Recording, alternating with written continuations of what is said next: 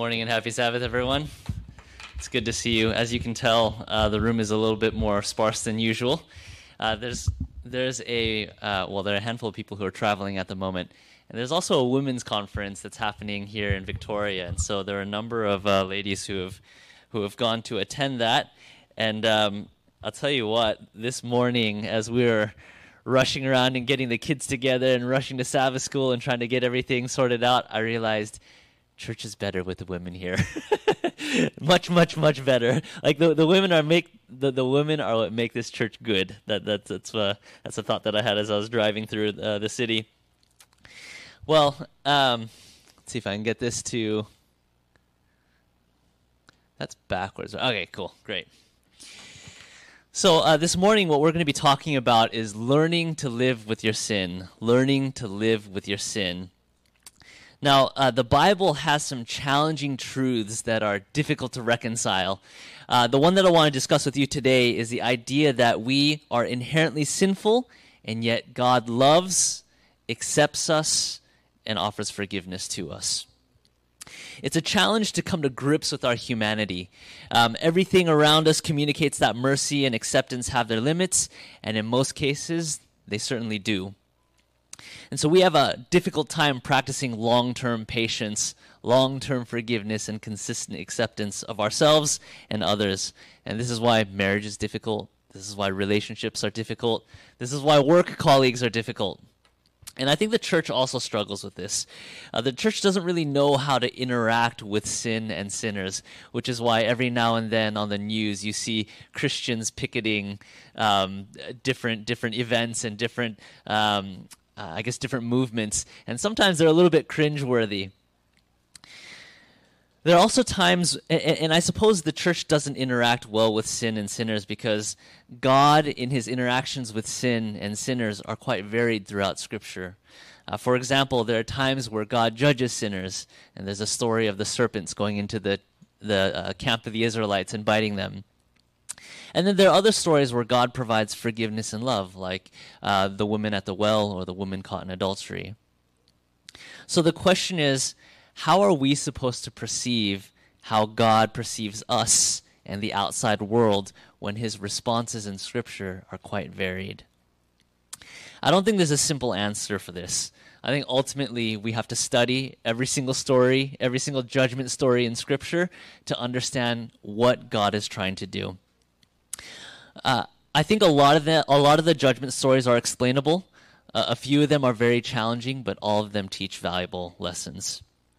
So today, rather than sweep this challenge under the carpet uh, with a simple explanation, or rather than giving a theological explanation of all the judgment stories, uh, today I want to take a bit more of a pragmatic or practical approach um, as to how we can learn to live with our sins. Uh, hopefully, it will be helpful. And if you have any questions, of course, feel free to chat with me afterwards. If you want to discuss the judgment stories, happy to do so with you. So I've been working through three books that have kind of shaped this sermon and have kind of shaped my understanding. Um, the three books are uh, The Gift of Being Yourself by David Benner, who happens to be a psychologist. Um, there's a book called The Road Back to You, which is an Enneagram, uh, Enneagram journey of self discovery uh, by Ian Morgan. Um, and he just he he's been teaching about enneagram for quite a long time, and uh, his book is quite good. And then Brene Brown, who teaches the gifts of imperfection, who is a researcher who researches things like compassion, courage, and uh, and love and acceptance. So the title for today is "How to Live with Our Sin." Uh, but really, we're exploring the idea of learning to live with ourselves and learning to live with people around us. So, the first thing that we do when we're trying to deal with this issue of living with yourself uh, from a Christian perspective or from a biblical worldview is unmasking our sin. So, David Benner takes the approach that in order to live with ourselves, we must first unmask the hidden nature of sin. So, one hindrance to us living in acceptance is the tendency to live in denial or suppression of who we are. In our interactions with people and with God, we tend to try and portray the best version of ourselves. The problem is that if we consistently try to get people around us to love the version of ourselves that we project, we never genuinely learn acceptance.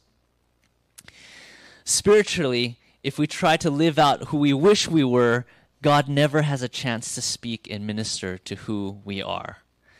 So, here are a few examples of what this looks like. For example, in prayer. Um, and this is, these are just examples from my own life. If you can resonate with them, great. So, there are often times where I seek favor based on merit that doesn't exist. I seek, uh, I seek favor based on merit that doesn't exist. I've prayed hoping that God will interact with me because of who, uh, uh, because of who I promise I'll become. I'm not there yet, God, but one day I will be. God, please be patient with me. And for some reason, I think if I promise to be good, if I promise to be good, then God will be kind. If I think there is more, for, uh, I think that there is more forgiveness to those who deserve it. Here's another example: dealing with hardship. My attitude and approach to prayer is based on what I think God wants. So if there's something unpleasant in my life that I don't like, but I feel like God wants me to bear the suffering, so then instead of addressing the frustration, I express gratitude. God, thank you for this difficulty in my life that is teaching me resilience. And in this case, prayer has led me to become holier than I actually am. Because I kind of leave prayer thinking, okay, I need to be I need to be strong, but really I'm not. Then there's the issue of selfish requests. Many times I've prayed asking for things, giving good reasons for my requests, but not addressing the real reason behind my requests. So the request is that at the end of prayer, there isn't a deeper sense of the presence of God. The direction that I have could very well be from myself rather than what I think, uh, and, and what I think I should do, rather than what God wants me to do my own masking of myself then masks God as well, and I'm no closer to God after prayer than I was before prayer. Now, I want to say, I'm not saying don't pray for selfish requests. I think you should pray for them as long as you know that they're selfish. That way, God can actually speak to your selfishness and minister to you. Jeremiah chapter 17, verse 9 says, The heart is deceitful above all things and beyond cure. Who can understand it? Thomas Merton warns there is no greater disaster in the spiritual life than to be immersed in unreality. For life is maintained and nourished in us by our vital relation with reality. So, the truly spiritual life is not an escape from reality, but a total commitment to it. So the question is how do we then unmask the deceptive nature of our sin? I think the first thing that's quite helpful is recognize recognizing that sin is not about what we do, it's about who we are. Sin is not about what we do, it's about who we are. So in Psalm chapter 51 verse 5, the psalmist says, "Surely I was sinful at birth, sinful from the time my mother conceived me." I think this is on one hand, a very difficult pill to swallow, but it's also a very freeing pill to swallow. And what I mean by that is nobody wants to be born as a bad person. Anyone who doesn't adopt the Christian worldview is going to feel like, okay, so you guys are saying I'm a criminal. Well, nobody wants to be born into the status of criminal. But at the same time, this also explains why we do what we do. And so, on one hand, accepting that reality can also be freeing. If all we know about ourselves are the specific sins we commit, our self understanding remains very superficial. And adopting the mindset, mindset that we are all sinners teaches us to look beyond behavior and to look at the human heart. The second thing that I find helpful in unmasking sin is to have a tool that helps us understand our character. Um, I've really appreciated the Enneagram and um, the Enneagram is kind of like a survey that lets you know um, what your, not just what your personality is like, but what your character traits are. So, unlike classifications of personality that are that are um, that are kind of out there, the organizing principle of the Enneagram it kind of zeroes in on the basic sin of each of the nine personality traits that are in the Enneagram survey. Um, basically, it states that our sinfulness, even though it's never simply reducible to one temptation, it assumes that behind the Enneagram, there's an underlying uh, major temptation that is particular to a specific character. And until we see that character trait for what it is, we will inevitably give in to the many expressions of the underlying temptation. So, for those of you who are interested in the Enneagram tests, um, you can get the website from me later on, or if you want to pull out your phone, you can take a picture of the QR code, and that'll take you to a um, that'll take you to the Enneagram uh, uh, survey. You can take it and kind of get a feel for for what it's about. So, there are nine personality traits from the Enneagram survey. Um, the two dominant traits that I have are type 8 and type 3, and I will bare my soul before you so that you can see what type of a personality Roy Kim is. This feels like group therapy. Like, hi, my name is Roy. I'm a type 8. Thanks. so, type 8 is a challenger. And the challenger makes decisions fast and from the gut. So, it's more like fire, aim, and ready. I welcome opposition. Bring it on. It's difficult to build trust for me, and uh, difficult to be vulnerable with feelings. It's interesting that whole difficult to build trust. Like, I'm very wary of people who are super nice, and uh, many of you know Sam. And for like years, asking myself the question, why are you so nice? And then like five years later, realizing, oh, because she's nice. like, why is she why is she so nice to my kids? Why does she want to hang out all the time? Oh, no, that that didn't come out wrong. Sorry, Sam. I hope you're not watching this. That was not a correct statement.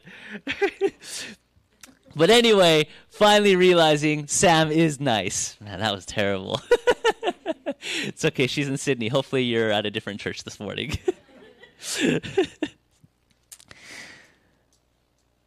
so, the underlying temptation for type the type 8 personality or the type 8 character trait is anger.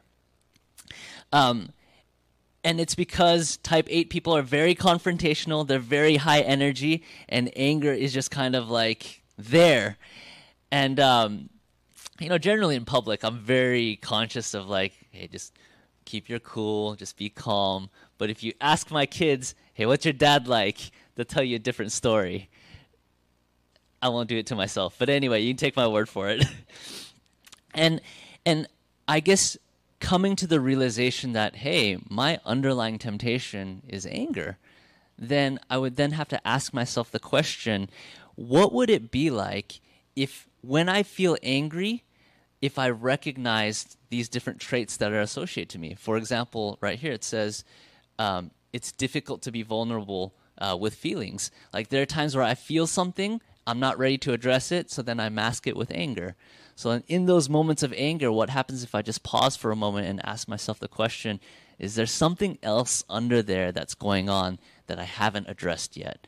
Uh, maybe there's a feeling of fear. Maybe there's a feeling of rejection. Maybe there's a deeper underlying feeling that I'm just not ready to open up about. And just take it to pause, reflect, pray, and then maybe it'll help me. So just going through that discovery was a little bit of an interesting thing for me. Now, the other type that I am is uh, type 3, the performer. And this is actually my dominant, dominant character trait. So I'm like 93% performer. And for me, it's important for me to come across as a winner. I'm very competitive, apparently. to a fault. I love setting and accomplishing measurable goals. And when I read this, I was like, nah, I'm not competitive. And then a few weeks ago, we had this game night at Shane's house. And, um, yeah, I realized no, that's actually true. I'm pretty, I'm pretty competitive. There was this, um, we were playing Pictionary, and uh, the the person whose turn it was to draw drew a stick figure, and then pointed to the um, private parts of the stick figure, and he's like, okay, guess now.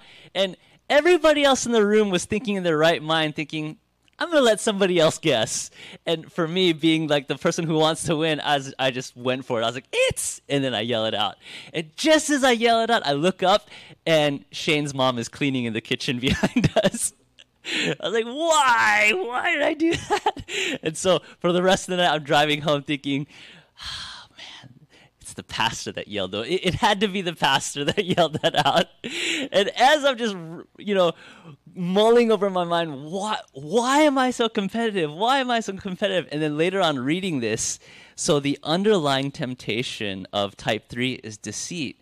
There's kind of this desire to always portray the best self. It's like I need to be seen as the winner, as successful because that's what makes me feel special. And so there's kind of this underlying character trait of needing to be special. And so basically from that information, if there are moments where I find myself being very, very competitive, if I just take a moment to step back and realize, is there a sense of, uh, do I feel inadequate at the moment? And, and what would change if I went and spent time with people who I don't need to prove myself to? What happens if I spend time with people who just value me? What happens if I spend time in prayer, connecting with God, just saying, Hey, God, I just need a reminder of your acceptance, the fact that you care for me, the, the fact that you place value in my life? What would happen? And as I've been practicing these things, um, I've been noticing that the, the, the strength of the temptation diminishes. Like that need to be competitive actually winds down a bit, and I'm actually able to slow down and think, you know what? It's okay if I'm not seen as successful. It's okay if I bomb a sermon. It's okay if I if people see me for the whatever it is that I'm afraid of being seen as. And so as I'm just going through and unmasking these different things that I feel like I struggle with, it's it's quite a freeing experience. So going through the Enneagram Enneagram material has taught me some valuable lessons about myself, and I hope that uh, as you explore it, that uh, it might be helpful and beneficial to you as well. Now, if later on you do go through the Enneagram survey and you take the survey, I highly recommend going through the book, The Journey to Yourself, because there's such a great breakdown of each of the character traits.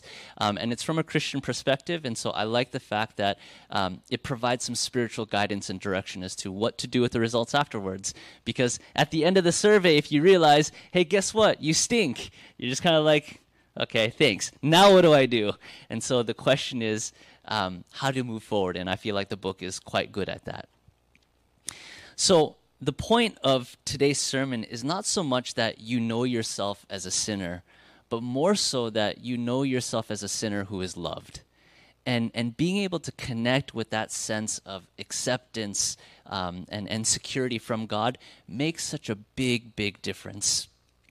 So Brene Brown, uh, who is a researcher um, who looks into things, uh, who researches things like compassion and love and acceptance, um, has, has written this great book, and I just wanted to share a handful of thoughts with you um, from her book. So the first thing that she talks about is this idea of cultivating compassion. It's by cultivating compassion that we really learn how to embrace our imperfections, and it's in our imperfections that these things become gifts. So compassion. So she writes When we're looking for compassion, we need someone who is deeply rooted, able to bend, and most of all, we need someone who embraces us for our strengths and struggles. We need to honor our struggle by sharing it with someone who has earned the right to hear it. When we're looking for compassion, it's about connecting with the right person at the right time about the right issue. Now, compassion is such a difficult, difficult thing to be able to practice, to cultivate, and to experience with somebody. Uh, there are six examples of what compassion is not, and I want to go through those examples with you. The first example is the friend who hears the story and actually feels shame for you. She gasps and confirms how horrified you should be. Then there's this awkward silence. Then you have to make her feel better. That's not compassion. Example number two the friend who responds with sympathy, uh, symphony, sympathy. I feel so sorry for you, rather than empathy. I get it. I feel you, and I've been there. If you want to see a shame cyclone turn deadly, throw one of these at it. Oh, you poor thing, or the incredibly passive aggressive southern version of sympathy. Bless your heart. Here's a third version of non compassion. The friend who needs you to be the pillar of worthiness and authenticity. She can't help because she's too disappointed in your imperfections. You've let her down. Fourth example the friend who is so uncomfortable with vulnerability that she scolds you. How did you let this happen? What were you thinking? Or she looks at she looks for someone to blame.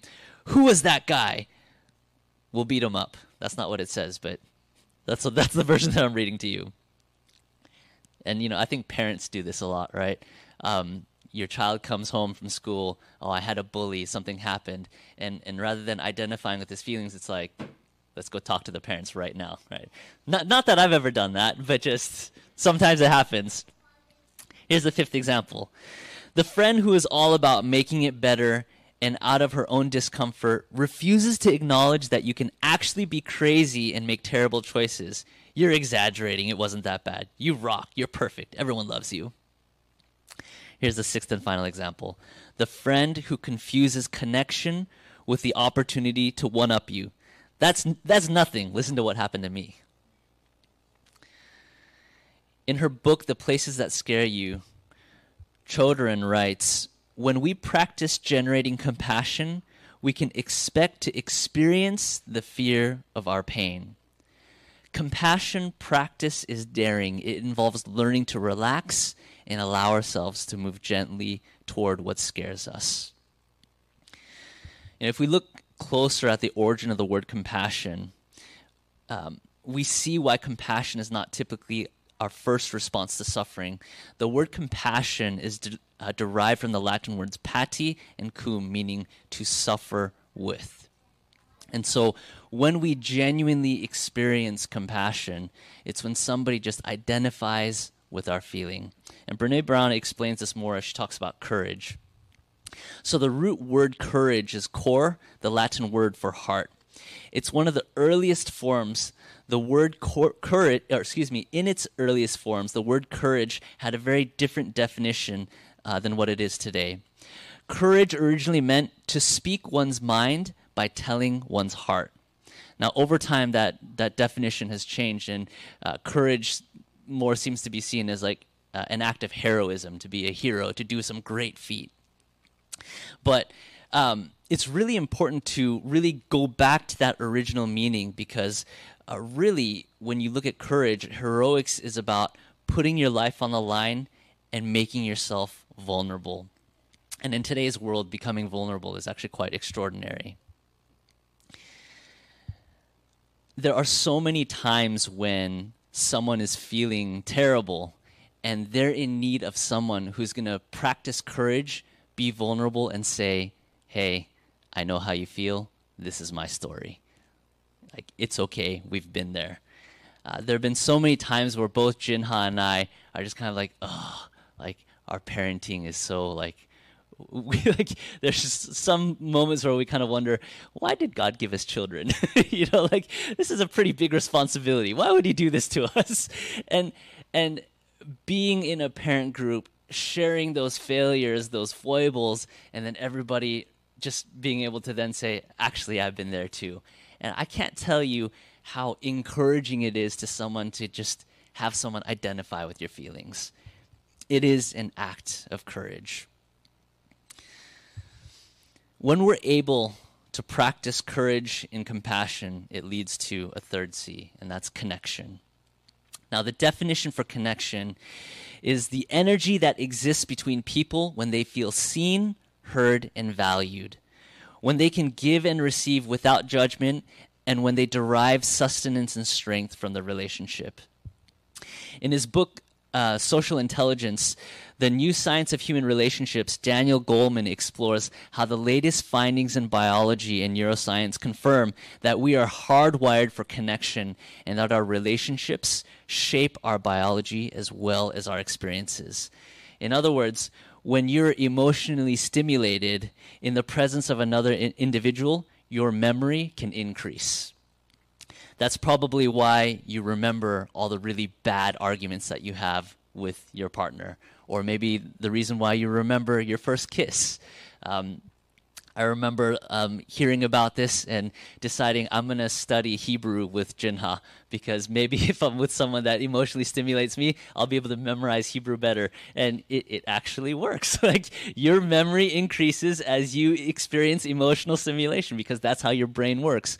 You are hardwired for connection.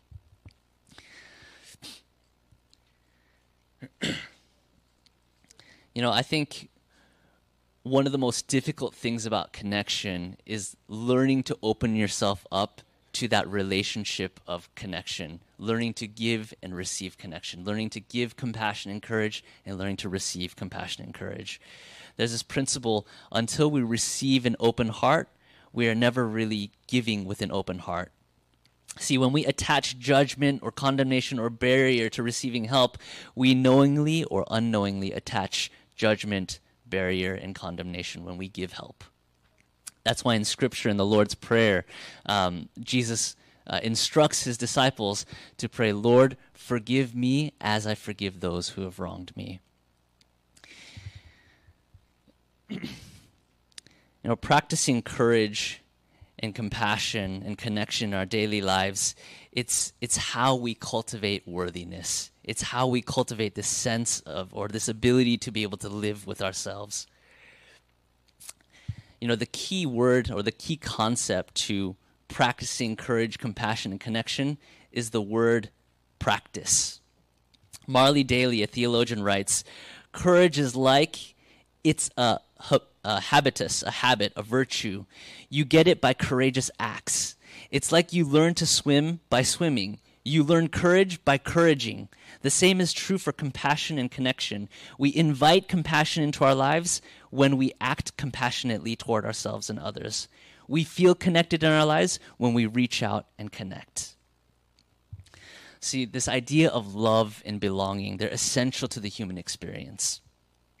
It's interesting, as uh, Brene Brown conducted, conducted her interviews, uh, she realized that the one thing that separated the men and women who felt a deep sense of love and belonging from people who seemed to struggle with it, the one thing is the belief in their worthiness.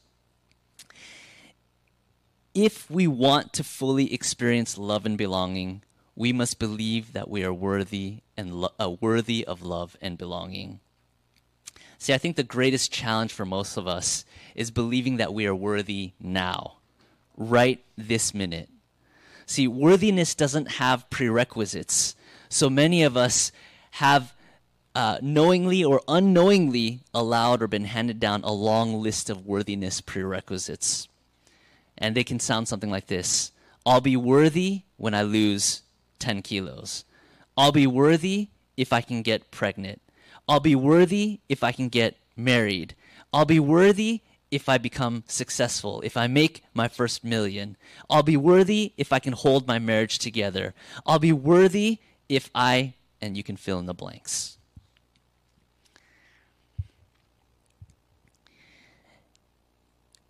Here's what it truly means to be uh, at the heart of wholehearted worthiness it's experiencing worthiness now. Not if, not when.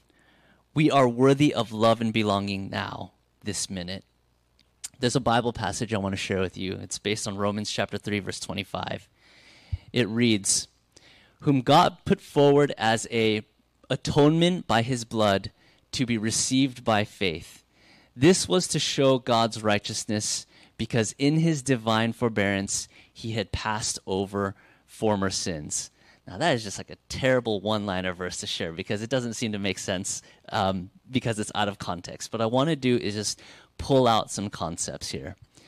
This text says that God is righteous. Right here. God's righteousness is shown. And the reason is why is God righteous? And the answer is because, oh dear. because of his divine forbearance, because he forgives. Does that make sense?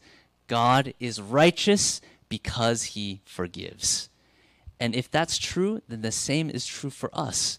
We are worthy, we are righteous because we forgive. not because we perform. And there's something really important about relationships. You know, whenever there's a deficit in, in an account, let's say I have a bank account and I overdraw by $100, the bank is going to come at me with a fine, right? You get fined, whatever it is, uh, whatever it is, you get fined this much. And now, in order to make my relationship with the bank right, what do I do? I take out $100 plus whatever the fine is and pay it, and then me and the bank are squared away. That's not how it works with relationships. Relationships are more complicated. Let me try and illustrate this way. Hey, Micah, can I get your help? Can you come up here next to me? So let's say I'm walking through the park one day. I'm enjoying the bright sunny day with my son Micah. And all of a sudden, behind the shadows comes a kidnapper. Torby, can I get your help? And so a kidnapper comes and he takes away my son. Micah is now kidnapped. And I'm, I'm looking everywhere. Micah, where are you? Where are you?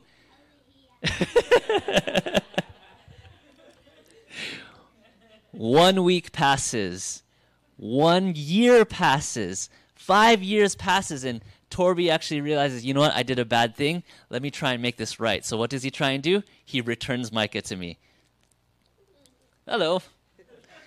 Now, he just undid the wrong that he did, right? Does that mean that we're okay? No way! And that's the challenge with relationships. You cannot undo bad actions with good actions. It doesn't make things right. Thank you. You guys can go back to your seats. And so the question is here we are in our relationship with God. We've done things that are bad. So then, how do we make it right? And the answer is you just can't. God has to forgive. God has to forgive. That's the only way that we make things right. So it is in our relationships. If somebody hurts you, the only way to make it truly right is for you to then forgive. Sure, it helps when the person says sorry. Sure, if somebody wrecks my car, it's good if they fix my car. But I still don't trust that person, right? If I see them on the road, I'm going to like go down the other path or i'm going to go take i'm going to take a detour so it, there's this idea of how do you then instill in in your life this sense of worthiness and it's then to tap in to the forgiveness of god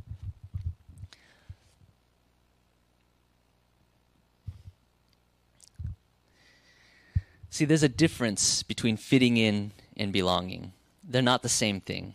And in fact, fitting in gets in the way of belonging. Fitting in is about assessing a situation and becoming who you need to be to be accepted.